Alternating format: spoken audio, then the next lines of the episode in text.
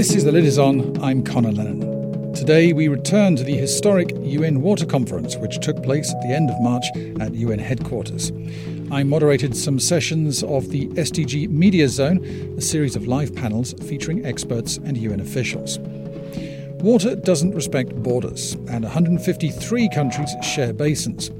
Water scarcity is increasing, and so is the potential for conflict. Water for cooperation was one of the key themes of this year's conference. During the event, two new countries joined the UN Water Convention, an international instrument designed to help iron out water disputes between countries. Nigeria was one of those nations. It's the most populous country in Africa, with over 213 million inhabitants, and it shares most of its water resources, which include the rapidly shrinking Lake Chad and the River Niger, with its neighbours. I got the chance to speak to Suleiman Adamu, Nigeria's Federal Minister of Water Resources, and Sonja Köppel, the Secretary to the UN Water Convention. I started by asking Ms. Köppel to take me through some of the achievements of the convention since it came into force around 30 years ago. 60% of all freshwater resources are shared by two or more countries, um, and therefore cooperating on those waters is crucial for um, peace, for sustainable development, for climate action, for agriculture and food and energy. But as it was said, there is an increasing risk of conflicts due to climate change and other pressures. The Water Convention is a unique legal and intergovernmental platform which has, since its adoption, facilitated up to 100 agreements, transboundary agreements have been signed between countries which can help to uh, prevent conflicts, uh, but also prevent, uh, help to set up strong institutions for its joint management, um, such as the Rhine Commission, such as uh, the Danube Commission, such as the Talas Commission in Central Asia, or in Africa we have uh, the, um, uh, for example, the Senegal Basin Development Organization and others. And those organizations are really veritable agents of peace. Um, the Water Convention has um, also contributed to improved uh, environmental protection and river restoration. For example, in the pan European region, it has um, uh, led um, to, um, to concrete benefits such as um, energy generation in shared basins, uh, such as um, uh, improved ecosystem well being.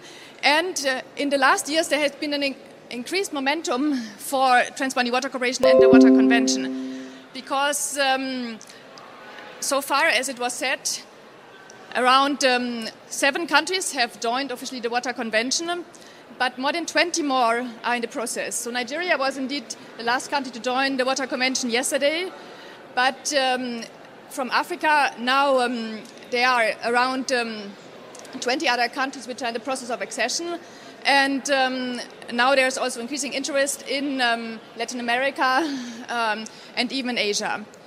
And um, the Water Convention has also helped, together with its, with its parties, to uh, highlight the topic of transboundary water cooperation at the international level, which is now also reflected on the SDGs, uh, where SDG 6.5 uh, includes a call for transboundary water cooperation. Well, Minister, welcome to the UN Water Convention. I know you had a, a big event yesterday to welcome you. What difference do you think it's going to make to your country? Well, uh, you know, we've been working on a regional basis. Uh, we, we are, we're, we're, signatories to the Niger Basin Authority Charter of nine countries for, uh, on the transboundary issues related to River Niger. Uh, uh of course, River Benue is also taken as a subs, uh, uh, you know, it's, it's, it's taken as part of the River Niger. And we have also a, a, similar one that's the Lake Chad Basin Commission, which is uh, four or five countries dealing only with the issue of Lake Chad, sharing the the, the, the, the, resources of the Lake Chad.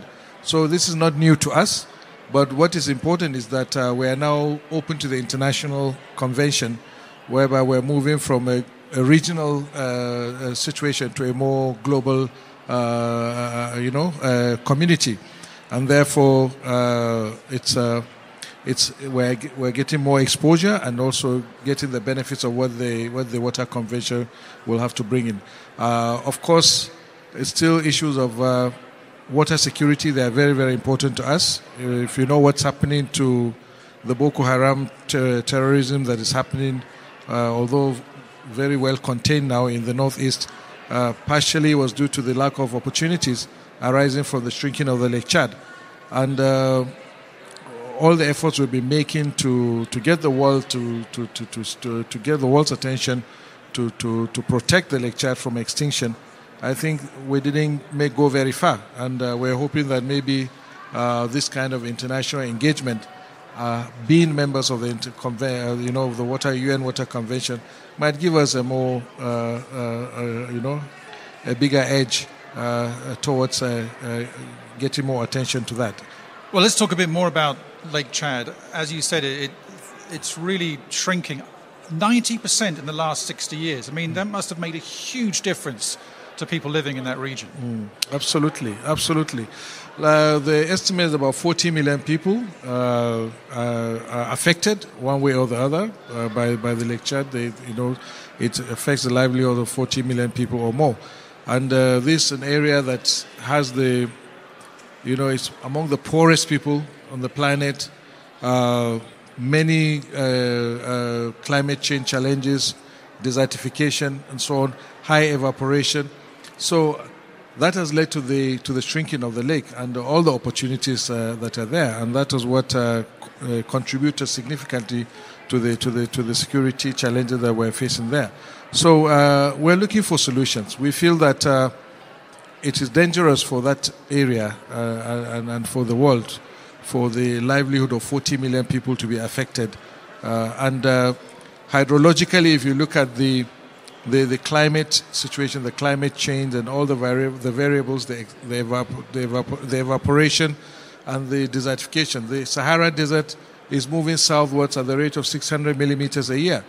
Uh, we feel that in the next few decades, we may wake up one day and there is no Lake Chad at all. And uh, so the, we need to wake up. It uh, used to be the sixth largest freshwater lake in the world. Uh, and uh, 40 million people are by no means a small number. I think we really need to, to, to, to, to, to, wake up and, uh, and address the challenges there. And at a federal level, a population of over 200 million, growing rapidly, urbanizing rapidly. You've got a big job on your hands. Absolutely. Uh, you can see the, the part of the crisis has also moved inland because some of the grazing areas around the Lake Chad are no longer available. Uh, of course, uh, not only the, the, the, the, Boko Haram, but there's also rural urban migration into the cities, causing a lot of problem of urbanization. And the, the, the cattle farmers, you know, we have the nomads, the nomadic farm uh, herders. Uh, there is, it's, it's becoming, there's a big area of conflict between the herders and, and, and, and uh, the sedentary farmers in some communities within the middle section of the country and going southwards because uh, most of those areas are there where you have the, the, be- the best fodder available in the absence of what used to be available in the Lake Chad. So, a big, big challenge for Nigeria. Sonja, is Nigeria joining the Water Convention, as the Minister said, moving from a regional to an international focus? Is that going to make a big difference for Nigeria? Yes, Nigeria will be able to, um, to benefit from the um, global expertise, um, capacity building, and good practices which are available from existing parties from different parts of the world. Um, also, accession to the Water Convention gives a positive signal to the international community, including to, um, for example, international financial institutions. Um, and um, acceding to the Water Convention can also support um, national water governance. So um, there are many different benefits. It can also support um, adaptation to climate change because, uh, as we all know, water and climate change are, are closely interlinked. Um, and actually, the um, Water Convention is helping countries and basins concretely around the world to jointly adapt to climate change by developing joint adaptation strategies or so on. So Nigeria will be able to bring forward its uh, requests um, uh, and needs um, and benefit from the structure of the convention, but also share it good practices which are already available, such as the Chad Basin Commission or Niger Basin Authority. So, big benefits for joining the convention.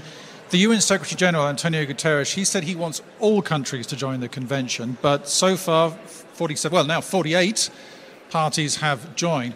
What do you think is holding other countries back? Acceding to an international convention is um, a process which uh, needs to go through um, many steps. Uh, it needs to go to the um, normally the government and the parliament. Uh, so such processes can take uh, several years. Um, another issue is that um, so far, uh, transboundary water cooperation is sometimes considered as being a sensitive uh, topic, whereas actually it can bring many benefits, even much beyond water, as I've been saying before. Um, and um, and another reason is that the convention was only open for all United Nations member states for a few years. Uh, but as I said now, recently we have really seen a huge momentum. Actually, we are expecting that even today or tomorrow we will have the 49th party, namely Iraq, also joining the Water Convention. And yesterday we have heard that the parliaments of Namibia and the Gambia have also adopted accession. And many other countries have shown their interest to accede. So we expect that uh, soon this number of um, 48 will rise up to 50, 60, 70. And the more countries join, the more the convention will become effective. Uh, and so I really call upon all United Nations member states to join the convention, as the Secretary General has also said. Now, Minister, have you had the opportunity to raise the profile of cross border water cooperation at this conference? Sorry? Have you had the opportunity to raise the issue of cross border water cooperation at this conference? Oh, well, yes, uh, we've attended some sessions. Uh, in addition to the one where we deposited the instrument yesterday, we also had uh, opportunities to speak at other uh, uh, uh, side events. And I missed one. I was wanted to attend the one for, I think, Congo, the Democratic Republic of Congo also had a presentation. I wanted to know what their thinking was in, in, in relation to our efforts within the member council of the Lake Chad Basin Commission for the interbasin water transfer project that we have been proposing from the Congo Basin. So, yes, uh, quite a number of interactions, and uh, it's going to be continuous, I'm sure. Uh, but uh, wherever we go, we'll be making the point. Uh, uh, Nigeria was among the forefront countries that led to the creation of the Niger Basin Authority, for instance, and we attended an event uh, related to that yesterday and reiterated our, our commitment uh, to uh, transboundary issues. 20% of the total fresh water that comes into Nigeria is transboundary water. So, and we are at the bottom, rock bottom of the of the of the you know of the whole chain. Uh, Nigeria is the last country uh, among the nine member countries that are within the basin. So we are the receiving end, so to speak. So we are, you know, it's, a, it's an issue of uh, informed interest for us to be uh, really up in the game and be sure that uh, we support all these transboundary corporations because without it, I think we're the ones that are going to be most at the receiving end. And looking to the future, you said there could be a future where Lake Chad has completely disappeared. Are you resigned to that, or do you think that it could be saved? Well, we had a conference in 2018, uh, an international conference on Lake Chad and uh, we had two. Uh, there was a consensus on two important issues. One, that uh, the lake needs to be saved from extinction because it's really going towards extinction. Second thing was also that we agreed the, the there was a consensus that the inter-basin water transfer project from the Congo Basin to Lake Chad is probably one of the best options, uh, you know, the best solutions a permanent solution to this problem because we can't stop desertification, we can't stop the evaporation, uh, the high evaporation, but we need to find a way to make sure that water still goes into Lake Chad. And this is lake that has been fed by through inflows from two rivers, rivers Chari and, and Logone. So, but as a first step, what we're trying to do now is uh, improving the hydraulicity of the river.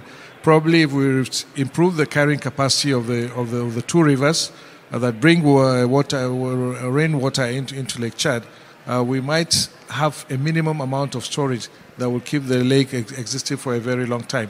I believe that is the first step, but there has to be medium and long term solutions. And we think that the long term solution probably has to be a drastic solution of uh, moving large volume of water that generally flows into the Atlantic Ocean on an annual basis. Just 8% of that we feel can make a difference into Lake Chad. So, still hope. And looking more widely, we're told we're in the middle of a water crisis, a water crisis that can get even worse. Sonja, are you hopeful that we can find the solutions to solve many of the problems we're seeing with these 3 billion people who are currently suffering some kind of water scarcity? I am hopeful if we all work together on it. I believe we need to um, mobilize governments, including at highest level, ministry level, and even even above. Uh, we also need to mobilize um, financial institutions and even the private sector also to to uh, to come in and to support. Um, we um, because water scarcity is also affecting investments of uh, of investors and companies.